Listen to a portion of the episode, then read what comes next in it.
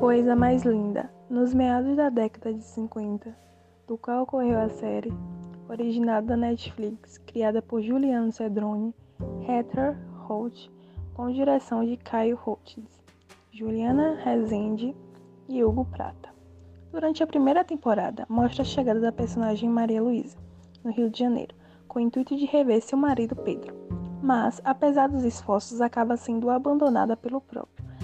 Dessa situação caótica, Malu, apelido dado pela própria, conhece a personagem Adélia, de família simples e humilde, a qual sempre foi desrespeitada pela sociedade por ser mulher, pobre e preta.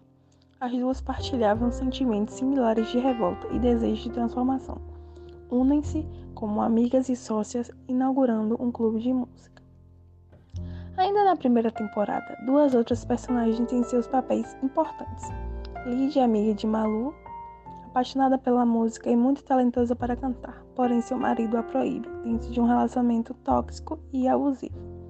E por fim, a figura de Teresa, cunhada de Lídia, independente, dona de si e jornalista.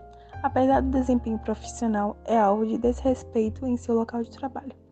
Essas quatro personagens vivenciam as consequências de uma sociedade patriarcal, visto que a série evidencia uma constante luta das mulheres diante desse problema.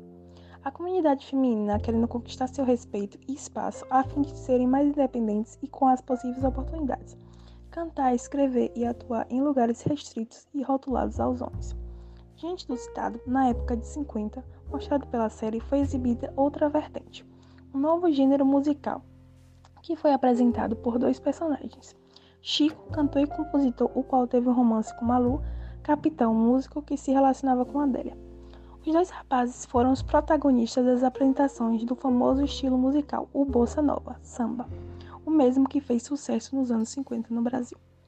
Recomenda-se para todos os públicos, pois aborda assuntos de extrema relevância, temas presentes na sociedade atual com cenas fortes e explícitas, as quais prendem a atenção dos telespectadores de uma forma reflexiva dos fatos apresentados.